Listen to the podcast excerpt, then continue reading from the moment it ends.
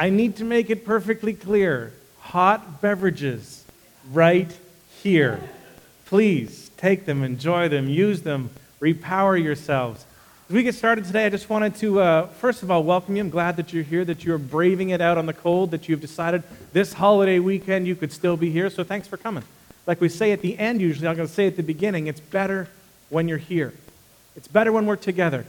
I wanted to give you a challenge this week as we get going, right from the very, very get go. There's this season that we're in now that a lot of people call Lent, and a lot of people do stuff for Lent, or they actually stop doing stuff for Lent. And if you're one of those people who that's been your habit, say, go for it, do it. If you haven't been in that habit, I want to challenge you this year with something new.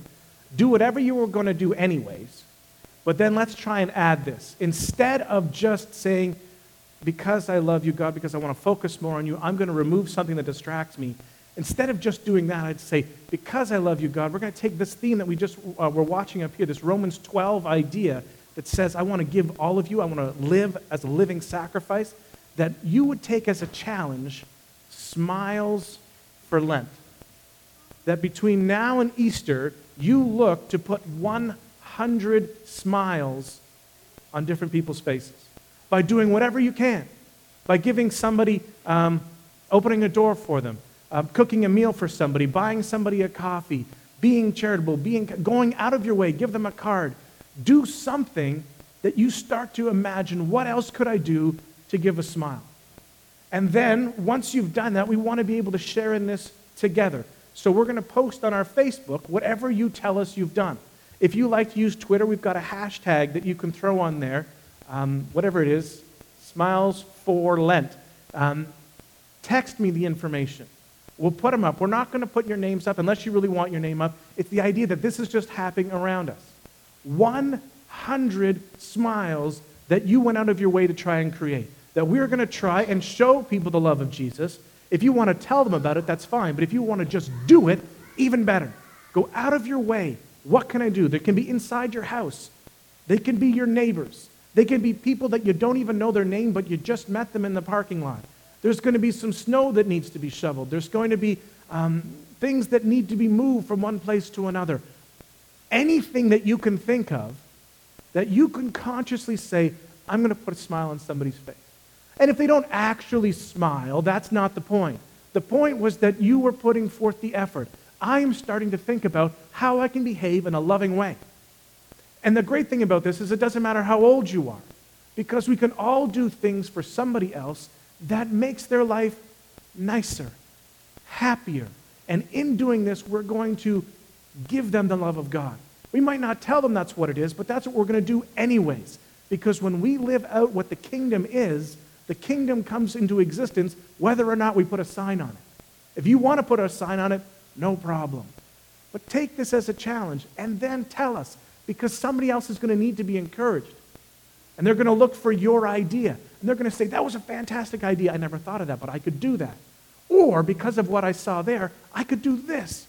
Wouldn't that be fantastic? So send those messages in. You can send them to me by email. You can send them to me by text. You can put them on your Facebook account and just put my name on it. And I will take them and I will put them on our Facebook page, on our Twitter page, and we'll start to be saying this again and again that we can make a difference in how we live.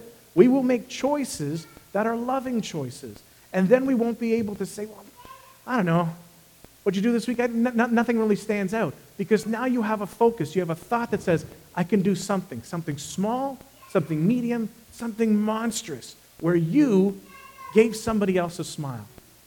Do you think we can do that? Do you think that you could do that? Will you tell me? Yeah, see, that's it right there. That's the truth. Because I don't want to make it sound like I'm doing a whole lot. I don't want them counting what I'm doing. And uh, it's nothing to do with that. It's momentum and movement. Share it with each other. I'm going to help you do that. That's all I'm saying. So as we get started today, put this in your head right now. Start doing it today. You could do it even in church. What can you do that's going to put a smile on somebody else's face? First thing you can do is prepare your heart for worship. All right? So we're going to sing some songs together. And as we do that, we're going to tell ourselves some truth and we're going to remind some things um, back to God as well. So pray with me as we get started. Kind Father, thanks for your grace. Thanks for the love of Jesus. coming to earth to set us free. Today we want to focus on you, and we're going to ask that you're going to meet us. Meet us where we are, because sometimes we don't, we don't come here and really feel like smiling at all. And so, God, I'm going to ask that you're going to be able to um, meet us here today. Give us a sense of peace, a sense of hope, a sense of love, a sense of you. That's what those things remind us of. They're called the fruit of the Spirit because they look like the Spirit of God. It looks like Jesus. Make these things come alive for us today. If we've got joy, then help us to share our joy. Help us to be kind to each other and to honor you with all that we do and in all. Good morning, church. Uh, my name's Jonathan, and uh, I'm going to be reading today from Mark chapter 8. I'll be up on the screen here if you don't have your Bible, but Mark chapter 8, starting at verse 31, and we're going to see what Jesus has to say here. And he began to teach them that the Son of Man must suffer many things, and be rejected by the elders and the chief priests and the scribes, and be killed, and after three days rise again. And he said this plainly, and Peter took him aside and began to rebuke him. But turning and seeing his disciples, he rebuked Peter and said, Get behind me, Satan, for you are not setting your mind on the things of God, but on the things of man. And calling the crowd to him with, with his disciples, he said to them, If anyone would come after me, let him deny himself and take up his cross and follow me. For whoever would save his life will lose it. But whoever loses his life for my sake and the gospel's will save it. For what does it profit a man to gain the whole world and forfeit his soul? For what can a man give in return for his soul? For whoever is ashamed of me and of my words in this adulterous and sinful generation, of him will the Son of Man also be ashamed when he comes in the glory of his Father with the holy angels. Well, I'm standing up here for a reason, and that is uh, there's a saying that everybody says God's timing is always perfect, and seeing how it is outside, I'm going to Costa Rica on Tuesday, so his timing is definitely perfect. No, not for that reason. Um, I'm uh, going on a little bit of, bit of an adventure. I'm going on a missions trip um, on Tuesday morning for about 10 days with a group of guys from California. Uh, it was like a last minute thing. Um, by the way, my name is Victor Morasic, so you might want to know who I am. Um, so it was, uh, it was a tough decision. Uh, based on today, it wasn't very tough, but um, never done a missions trip before. Um, always wanted to. I would love that my family would have came, but more or less this is a kind of a, a guy's thing. They don't, they're not bringing their wives, and they're going to. We're going to be going to uh, Costa Rica to some children's orphanages. Um, these guys do BMX stunt, biking, and all that stuff. And so we're going to bring our bikes and, and do some stunt fun for the little kids and have some fun and preach the gospel to them. Um, we're also going to um, a peninsula somewhere. I, know, I, got vague details of where we're going. I'm going to just show up and they're going to stick me in a van. And kind of doesn't sound good, sort of, when you think of it.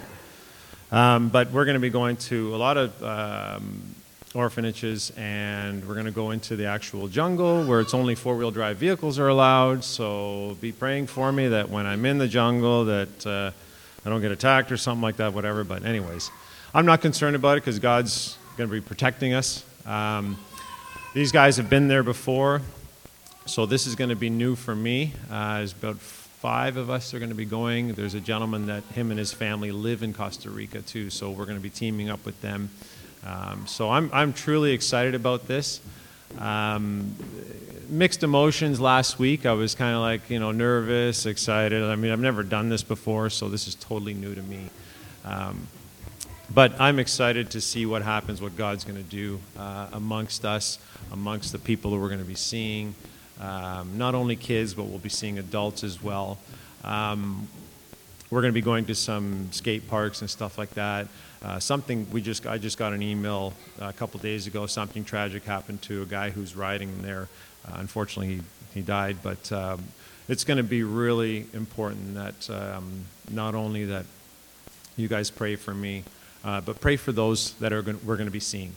Um, that these people will be touched, their hearts will be touched, and that they'll they'll seek uh, God's love, forgiveness, salvation.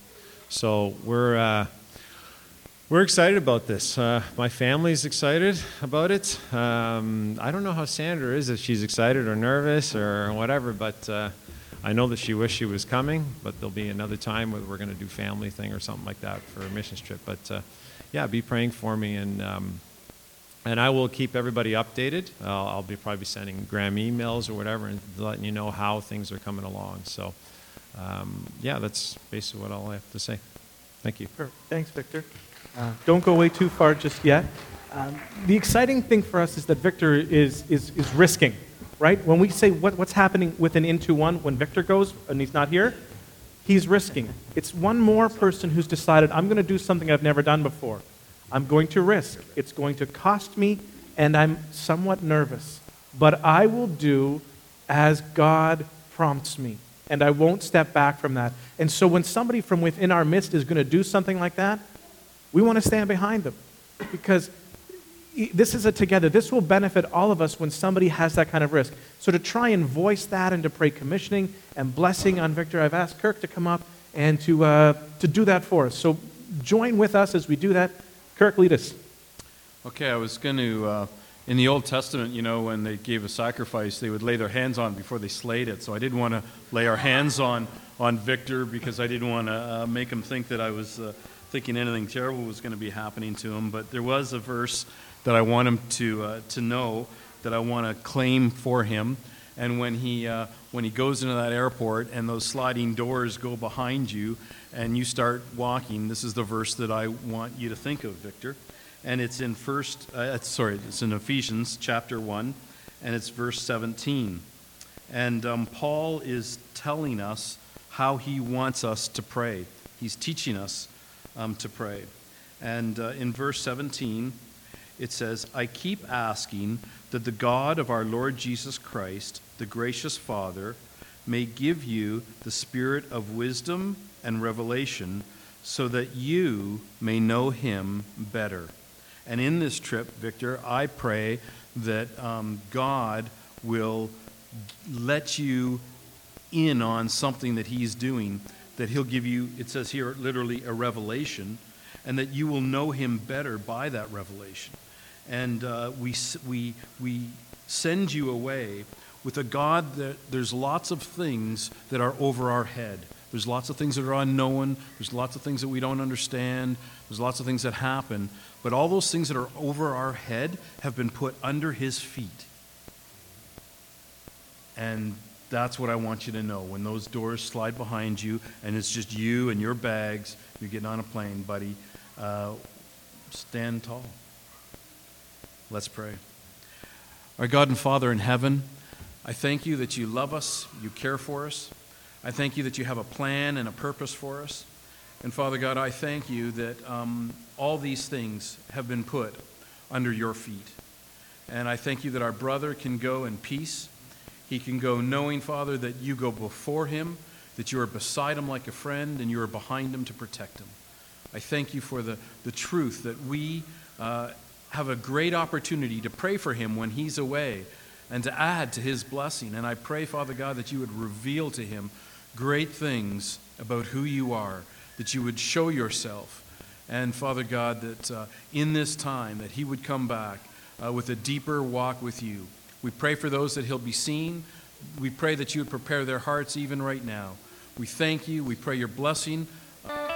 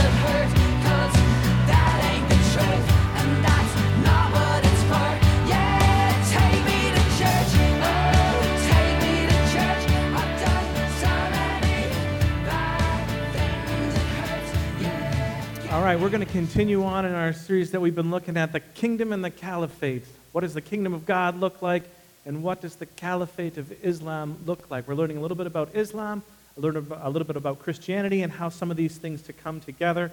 And uh, last week we started with uh, our response to ISIS, and what do we do with that? What does the Christian worldview do with this kind of situation? So we've got some notes for you in the, uh, the handout there. There's going to be some notes on the screen. Notes in your web enabled smartphone if you would like, under the free app called YouVersion. Look under live events, and you can find into one there, and you can follow along. Now, today I will tell you that there will be much more content in the paper handout that has more of a resource kind of side to it. So if you don't have one now and you'd like one, you can come and get one. If you wanted to get one at the end, you can do that. Or I'll tell you that we will have um, this document will go up on the website with the podcast so you can get the audio and you can have some of these notes. Just some things that you might want to come back to some point in a, it's not an extensive, uh, comprehensive look, obviously. It's a, it's a survey. It's over the top kind of looking down. Um, we are in a world and we, in this life, we hear news. And the news comes in and it's national and it's international and we're inundated with it. It comes around us. It comes over us sometimes. That's the way it feels and we listen to people and the response to the different news stories, the way that they take information and process it, what emotions come out in that time. And I'm sure you have been able to hear a number of emotions, a number of thoughts about what to happen, what we should do. And as we do that, I would like to encourage you before you make your response, put your eyes on Jesus again. That as you hear the news, you hear what goes on around you, consult Jesus. Put yourself in that perspective. And then after you've done that, come back and look at those news stories. And the response that you have, see if it is guided then, first of all, by that impression, that sense, the presence of Jesus, before we simply react with emotion. Let's govern those things in a way that, that leads us into a habit of Jesus focused responses. As we do that, part of that process is going to require increasingly that we become conversant in our neighbor's beliefs and in their, their way of life. It's not any one type of person or kind of person. We don't live in a closed world, and your call was not to be a good Christian by yourself. Your call was to be a good Christian, and what that looks like is a light in a dark place. If you hide yourself away, you're light in a lit room. And that's significant, but not as significant as we are called to be. We are called to bring the kingdom of God to life in this world. And the way that we live manifests that. But we need to know what our neighbors believe. We need to know what they think and how they think that way. How will we be able to help people if we have no understanding about why they think what they think or what the, uh, the, ground, uh, the grounding is that they've come from? Our goal is not to force people to become like us. Our goal is to love and serve people and increasingly display what Jesus looks like and what his kingdom looks like and let the Holy Spirit of God call them into something more. We are not here to win, we are here to serve and to love. And sometimes I think that perspective gets lost. When my big Bible comes out, you know, my super Christian Bible, the one that's hard covered, it's a leather case and it's got a handle so I can swing it. This is the way we feel that the gospel should go forward, whacking someone on the side of the head. We are here to serve and to love. That is our calling. But we need to do that with understanding. And so, in the interest of bringing civility and open communication as far as it concerns us, we need to learn. We don't need to pretend that we all believe the same things. That does not help. We speak honestly about what we agree upon, and we recognize areas of difference. You don't have to pretend to basically believe in the same stuff, which is the way society is pushing people. We see controversy, and the way that we remove controversy is just to say that we're all the same, anyways. That's why you shouldn't disagree. Very common line for people to speak like this now. But if you actually know anything about a religion, you know that they don't just overlap.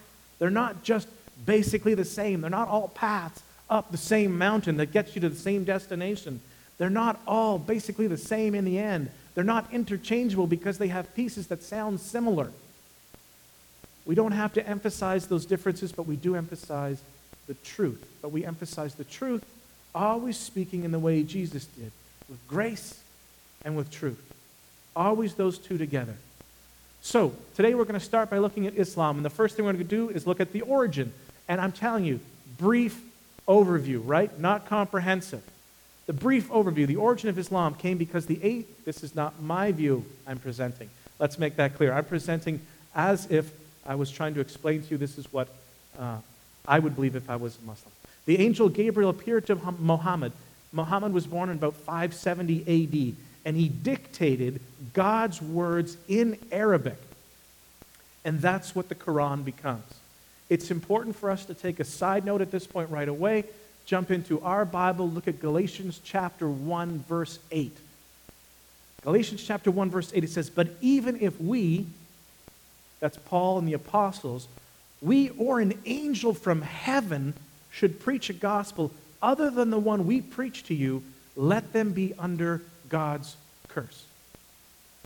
Okay, first of all, when we get to this kind of place, you say, well, the angel Gabriel came and gave me this information. We're saying, that's awesome. But you know who outranks the angel Gabriel? The Holy Spirit. The Holy Spirit provided what we call the scriptures, and so we have an immediate separation point. And an angel is under God, does the work of God, and so the, the possibility there for um, distortion. This is one of the same issues that we would have towards the Book of Mormon, that it's an after, it's an addition. And so we focus on the scriptures as provided um, there. The Quran is the source book, it's the holy book, it's the one that was dictated to Muhammad. It has 114 surahs. Surahs are like what we would call books, or in this case, they're probably more like chapters. Um, but they don't come in chronological order. And we, we do the same thing. If you, if you were to read through the Old Testament, it doesn't happen in chronological order. There's groupings that come together that, that do books. The, the New Testament is the same thing. We don't put the books in chronological order by date of um, existence, we put them into an order that works. So we have a similarity there. Surah 9, for example, is the last given out of 114. So they put them together like this. Only the Arabic text is the true Quran. So if you've read any part of the Quran online or you have a copy, if it's in any other language than Arabic, it's not actually the Quran. The Quran is the words of God verbatim in the Arabic language, so no translation. It's a word for word, exact compilation of what Allah, God, has said. And they would say to us, well, that's very similar to your belief about the Ten Commandments. We believe that the Ten Commandments dictated to God, dictated by God to Moses, and he scratches them down on stone tablets. They would just say that's the entire Quran, the exact word of God. This makes and defines the Muslims as of people of the book. Their central focus is on the book. And so when it comes to a comma, when it comes to a word, it's incredibly significant what it said because this is the Word of God. Now, in, in terms of application and reading, how does it come together? The principle of abrogation is applied in interpretation. That means if there is a contradiction or something that you're unsure about which way do we go, later revelation supersedes earlier revelation. So the date of the arrival of the information, it's like there was an update. It's like your software right? The original version of your software has updates regularly, and they refer as primary information to the most recent update. You have a problem with your phone, they say, first question, do you have the most recent update? Okay, now we can start. And so they would do the same thing with how they read. I provided you some uh, there of what, uh, what have been called the sword verses, or verses that encourage violence. Um, just so that you could, if you ever wanted to go back, and you could read through some of those places. This is where the directions that are being lived out are coming from. Muslims learn from the Quran, but they are also looking to the example of Muhammad to figure out how to live it out properly. And the source text for Muhammad is called the Hadith. The Hadith reports what Muhammad did, what he said, where he went, how he responded in different situations. Um, it also starts to provide us with other things for a Muslim faith that are not strictly the words of the Quran. Other actions, other models for what you would do and how you would live out the Quran as modeled by Muhammad. So it's a clarification, it's an elaboration, it's the first piece of exegesis of the Quran. And when we study a text, we study the Bible, we call that exegesis. Used alongside the Quran for instruction, not held to the same level, but very similar level. This is similar to what we do. We have a holy book and we have a holy person. And we try to blend those two together to figure out how to live this thing out. We turn to both the Bible and to Jesus for instruction, direction, and example. In their minds, Muhammad is the closest perfect living example to follow and emulate. That creates problems because Muhammad lived more than one style of life. Which point in Muhammad's life are you going to reference? Which point are you going to choose to live by? And they say, the one that I would prefer. So there are places in the Quran that teach peace, that teach kindness and working together with neighbors, and that is absolutely true. So when you hear people say, well, Islam is a, is a religion of peace, you go, there are definitely those sections. But similar, again, to our Old Testament, you would say there are all kinds of passages that would lead you to that kind, gracious, loving, sacrificial God. But then we also have the sword passages that come in and they ask for something different. And specifically in Muhammad's life, you need to understand that he did some very, what we would say from our view, some very bad things. And the very bad things are increasingly governing the behaviors that we are seeing. But it's all part of a package. So we need to understand that.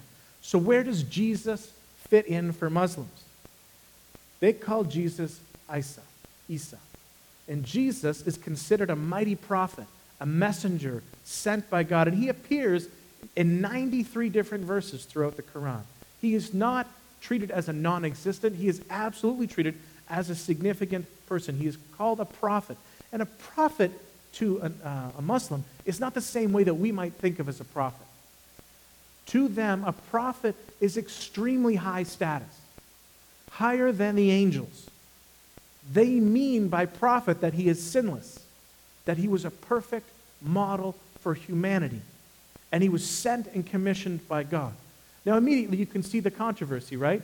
If you have more than one prophet and they're all sinless and they're all a perfect model, but they don't all do the same thing, how do you define what perfect is?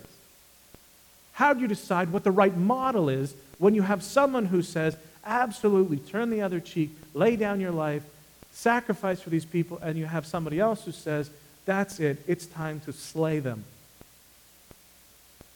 A complicated model to follow. So Jesus falls under Muhammad in status to them, but a significant character that is not disregarded. They believe that Jesus is the Messiah. They believe that he is called God's Word. They believe that he was born to the Virgin Mary. They believe that he cured lepers.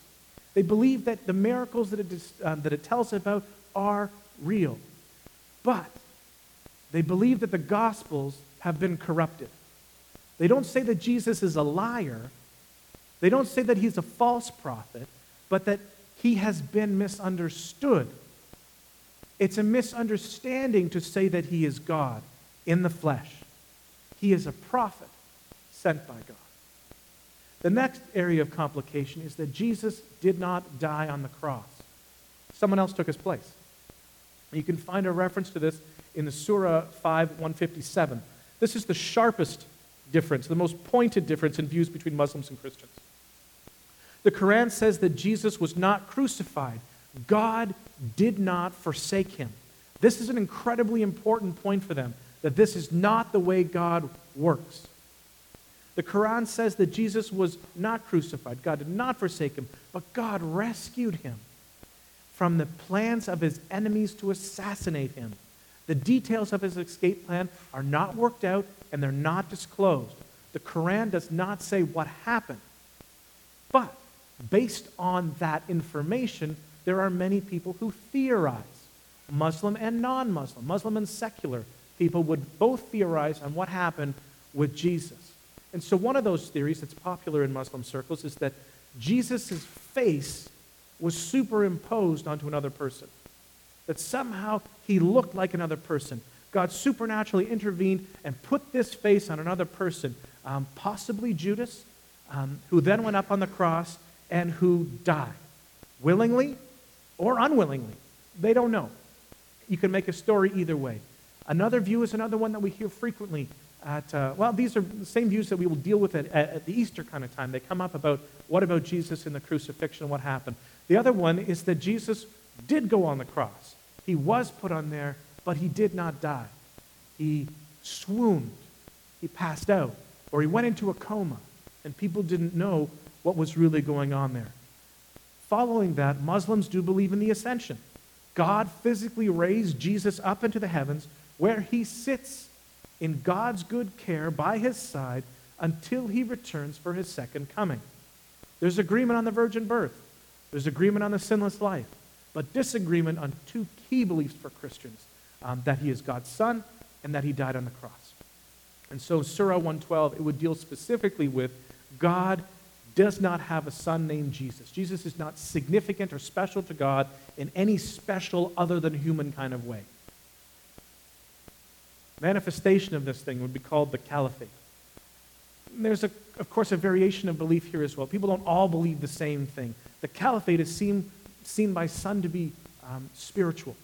That uh, it would also have a side that people would say it's spirit, spiritual and physical.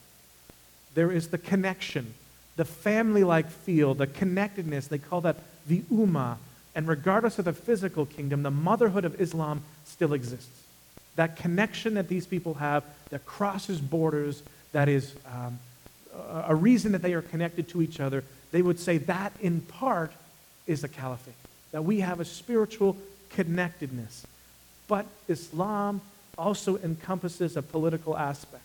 Since they believe that Islam is not just a religion, but a complete way of life, revealed by God with his exact words, um, it's not about how to go to temple for one day and work in the temple. It's about how to go to temple, but how would you interact with your neighbors? How would you decide what are citizens' rights? How would you distinguish what a law should be? What do you do with a thief? How do you make the whole system work? That political state is what we refer to commonly as the Islamic State or the Caliphate. This is not necessarily the same view as ISIS has. So in a lot of this, we track together on the idea of the interior kingdom. That Jesus said, My kingdom is not of this place, otherwise, my followers would fight for me. It's a spiritual place. We believe the kingdom of God is a spiritual way of living that transforms the physical, but it's not required to be physical. We believe in a brotherhood or a, a global family that tran- transcends nationality, political, or race boundaries. We believe that you can be one in Christ, that we can be um, brothers and sisters together, regardless of where we started from, because um, Christ brings us together. Um, it's fair to say that the caliphate is something that, in Islamic views, is not wrong to be achieved or acquired through violence, as long as the violence is following a just war theory. The complication is that Islam teaches defensive war how it has moved today is to recognize a potential enemy and make a defensive, preemptive strike. You see what happens there? You are going to oppress us, so before you oppress us, I'm going to punch you. Still calling it defensive, and yet in many places we would say that's an offensive mood, but that's how things work out now. And so as you take a step forward and fight to bring about the caliphate, to bring about Allah's will for the world, we no longer are just held by the if they attack us, we defend ourselves. We can now say, I think they're going to attack us. They've attacked us in the past. Because of that, we can attack here and be justified in having a just war theory. For Muhammad, again, you will see both examples. You will see that place where he's a persecuted minority and he will turn the other cheek. When he was in the position of power, different set of rules would apply. And they would say it's like Jesus when he's an oppressed minority, turn the other cheek. But when he's King David or King Solomon, then the way that you live is entirely different. And so that position of power changes what you do with um, the set of rules that you live by. Violence has a proper, almost necessary place, and it only becomes wrong when it is taken out of that ethical place and done in the wrong time or the wrong manner. So a moderate Muslim in North America would be able to say that the reason that ISIS is wrong is not because they're trying to establish the Islamic State, not because they want a caliphate or a caliph to, to rule over it, not because they want to overtake boundaries, not because they want to cross political lines, not even because they're using violence, but because the violence they are using doesn't line up with the just war theory. Now, if you remember from last week, we talked about ISIS, and they would argue that it is fitting within that. And they are just doing what is necessary to get the job done.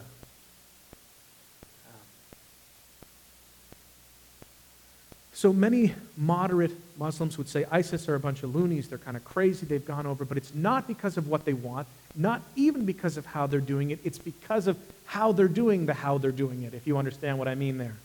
Um, the practical example they would give is that the Quran in chapter 60, verse 8 says, God does not prohibit you from dealing kindly and justly with those who do not fight against you on account of their religion or drive you out of their homes. So that means you shouldn't look to attack a non combatant or someone who, because of their religion, just believes differently than you. But we know that that's exactly what ISIS has done. They have taken those people and they bring them to a point where you're supposed to say, convert, die, pay a tax. And the tax is supposed to be how will you support the system that will then take care of you because you're not born into it. But the way that it becomes is you've lost your house because you were Christian. At this point, now would you like to convert? You say no?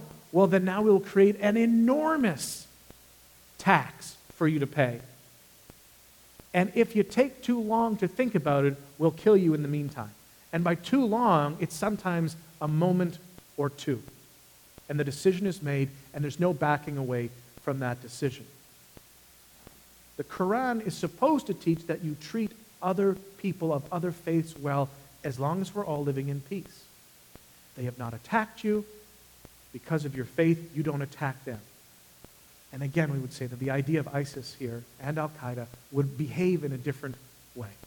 So then, a, moderate Muslim might say it's not the fact that ISIS uses violence to bring about a caliphate that, it, that is in and of itself wrong, it's that they are practicing violence in an unjust way. That would be there.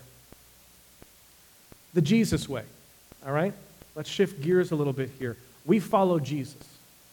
That's who our focus is. That's what guides us for life. That makes us people of the person. And this is an incredibly different distinction. That means when, when people say there are complications about the translations of our scriptures, which there are, we never said that the Bible is the exact words of God. We've translated it so many times from so many different languages into so many different places. We know it's the summary of what God said. The point is the gospel. The point is what Jesus did, not the exact word of what he said. So when Jesus came and died on the cross, we say, yeah, if you want to say Jesus came and died on the cross, that's fine. If you want to say Jesus, after he came, died on the cross, it's still okay. Right? It's not the exact wording, it's not the exact phrasing that we're about. We're about the point of the message. So whether that was in Greek, or whether that was in Aramaic, or whether that's Hebrew, or German, or English, or that newfangled translation called the message, my goodness, the point remains the same in this. And so we use the scriptures as God inspired word given to us, but we don't argue about a letter, word order. It's not the same sort of thing. Our focus and what does it look like is what does Jesus look like? That was the key. And so our focus is the person. We value our scriptures, we treat them with great respect, and integrity, and we'll learn a lot from them. But we don't have to be terrified when someone burns a Bible either, when someone defaces one, when someone treats a Bible with lack of care. It's not a crime against God that must be punishable by death. We don't recommend it. It's not a good idea. But we serve a risen Savior, not a book. It's an important distinction in the way that we live. Okay. When we see Jesus, um, we see the perfect representation of the Father. What is God the Father like? He looks like Jesus. What's his attitude like? It's the same as Jesus. Now, when we're going to go, um, we're going to look at a couple passages in the book of Mark to hear what Jesus had to say about those two key differences. Because it's important to get his perspective on what he had to say about his deity and his death. Because those are central issues to Christians. Did Jesus believe that he was going to die? Do the scriptures say that he died? Who did he think he was? Was he a prophet? Yes, he would agree with that, but he was more. So we're going to do that. Uh, we're going to highlight. I gave you a couple more that are written down in the notes there so that um, if you wanted to go and look at some more places, you could do that. But this is good stuff to be able to get into the, the heart of what Jesus was about. All right? So these are good places if you need to enter into a dialogue. I didn't say an argument, I said a dialogue. We want to be able to have a place that we can reference for communication. We're going to look at Mark 8 and Mark 12. Gospel of Mark. Why are we going to go there? Well, because our Islamic friends and you know, many other critics would say the book of John, for example, is much more overt in the way that it presents Jesus. It's much more overt in saying that. But it also happens to be the latest addition to the Bible. So the book of John would be dated at the 90s, so almost a century after the birth of Jesus. Now, an ancient text kind of evaluation, that's still incredibly current. But someone who wanted to find a problem could say, well, that sounds more like someone editorializing what happened instead of simply reporting what happened. So they would say, we don't like the book of John, it can be corrupted. We go, all right, give you that. We don't need to argue about that part. The reason we choose the book of Mark is it's tracked as the earliest gospel. And in fact, um, Matthew, Mark, Luke, and Matthew, Mark, and Luke are called the synoptic gospels. They're the first ones. There's evidence to say that Matthew used Mark as a text when he was writing, and Luke the same thing. They would use Mark as the first one. So they would agree that it was the most early version of trying to tell the story. And that's significant. So we go back to the very beginning of that, and in that, people would say Jesus doesn't talk the same way in Matthew, Mark, and Luke as he does in John. Well, how do we know? You go to John. What's the first verse of John? John chapter 1, verse 1. In the beginning was the Word. Who's the Word? And the Word was with God, and the Word was God. According to John, do you believe that Jesus is God's Son? Go, it's the first verse. John's saying, okay, before we go any farther, before we read anything else, I need to tell you, based on the life that I've lived, what I've seen, what I've been a part of, you can't understand this unless you start with this. And so that's the way he starts to tell his story. The other Gospels don't tell it in the same way, and so they're less overt. Now, there becomes a problem because all the Gospels, Matthew, Mark, Luke, and John, all talk about the crucifixion and the death of Jesus because it's central to Christianity. And so they would say, yeah, we think John is more corrupt, but you know what? All Gospels are corrupt because they talk about this part. And so there's question there. So we're going to go back and we're going to look at Mark because Mark is the, the place that is the, the source. What did Jesus say? What did he teach? How did he describe himself in there? Does he teach the same sorts of things that John emphasizes, or is John just making the whole thing up? And so we're going to uh, flip there to start to Mark chapter 8. We're looking for deity and we're looking for death. Those are the things. Because they're presenting Jesus not so much as the Son of God, but a Jewish in house reformer who was there to say, we got to top up this Jewish religion. We need to straighten some things out. We need to get it right. And less of um, God's Son coming in to make a new start. Right? He's a prophet, he's not God's Son. So start at Mark 8 31. Without further ado, the death and the deity of Jesus. Following metal bars. Um, he then began to teach them that the Son of Man must suffer many things and be rejected by the elders, the chief priests, and the teachers of the law, and that he must be killed and after three days rise again. This was the teaching that he was providing to his apostles. This is what must happen. This is what will happen. This is my belief in my participation in what's going to go on. Go on. He spoke plainly about this, and Peter took him aside because of it and began to rebuke him. From within the disciples, they are hearing about what their Messiah is going to do, and it makes no sense to them in the same way that it makes no sense to a Muslim who's reading into the story. This is not the way things happen. This is not what victory looks like. This is not what God does. It doesn't make sense. Why would the Savior, the Messiah, the Christ, why would he suffer pain? Why would he suffer humiliation? Why would he allow himself to be crucified? Why would God allow it? Obviously, he wouldn't, therefore, it didn't happen. Why would he appear to be defeated? Because God always wins, right? So they rejected the idea entirely. And it's the same struggle that the apostles were going through. They're still learning about these things. They haven't had generations of people saying, this is just the way things are. And when they first approached it, it was mind bending for them. I can't believe this is all my life. I believed the Messiah would come and set us free. And they believed set free meant this. And Jesus said, I'm the Messiah, and I'm going to come and set you free, but I mean this. Same words, different meanings. And so Peter had a problem with it. The rest of the apostles probably had a problem with it. And lots of people have problems with it. God would never allow this to happen. Go on. But when Jesus turned and looked at his disciples, he rebuked Peter. Get behind me, Satan, he said. You do not have in mind the concerns of God, but merely human concerns. Now, I can understand why, in human terms, this looks bad, Peter, but this is what I'm here to reveal to you. I get why you can't see the grand scheme, because I'm revealing it to you right now. The big plan here is more than you thought, but your plan, your understanding, is just not the plan of God. You must not prevent me from dying. Jesus sees his death as central to his mission, and he begins to teach the apostles right here. This is the big part. Not only does Jesus say that his death is the centerpiece of his salvation plan, but he indicates that death is the centerpiece to our discipleship plan, the living out of what Jesus is about.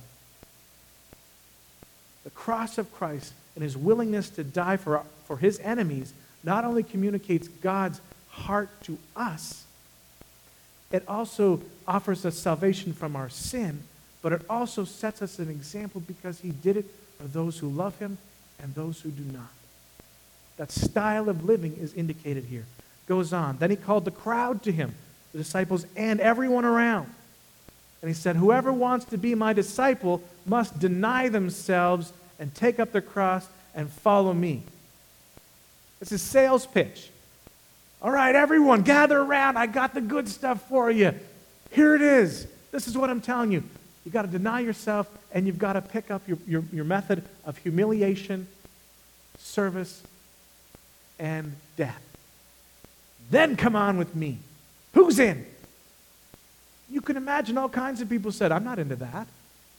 I don't want any part of that. People who were just getting started with Jesus, thrown right off. People who were thinking, maybe I should start getting serious. How would they respond? People who were even in would say, This is not what I thought you meant when you said those other things. Just so you know, the cross is the way that I'm calling to you also. Not just for me, but for you. Be willing to give your life in the service of others, to lay down your life in love for others, your friends, your neighbors, your cousins, and your enemies. That's pretty radically different than anybody else who's teaching this sort of stuff.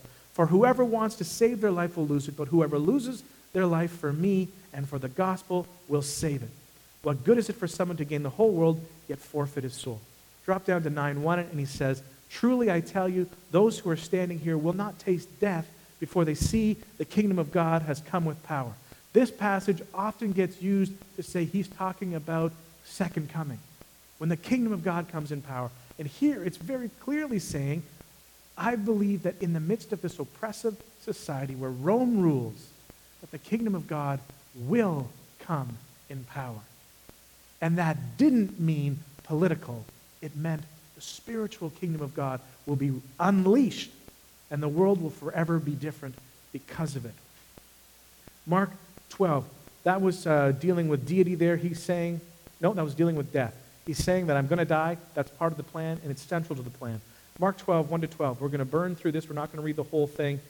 Um, it's a parable. Mark is loaded with parables because this is the way Jesus teaches. So he calls out a group of people, but there's a lot of teachers of the law, Pharisees there. These are the ones criticizing him. And he says to them, uh, A man planted a vineyard. He put a wall around it, dug a pit for the winepress, built a watchtower. Then he rented the vineyard to some farmers and moved to another place. At harvest time, he sent a servant to the tenants to collect from them the fruit of the vineyard, but they seized him, beat him, and sent him away empty handed.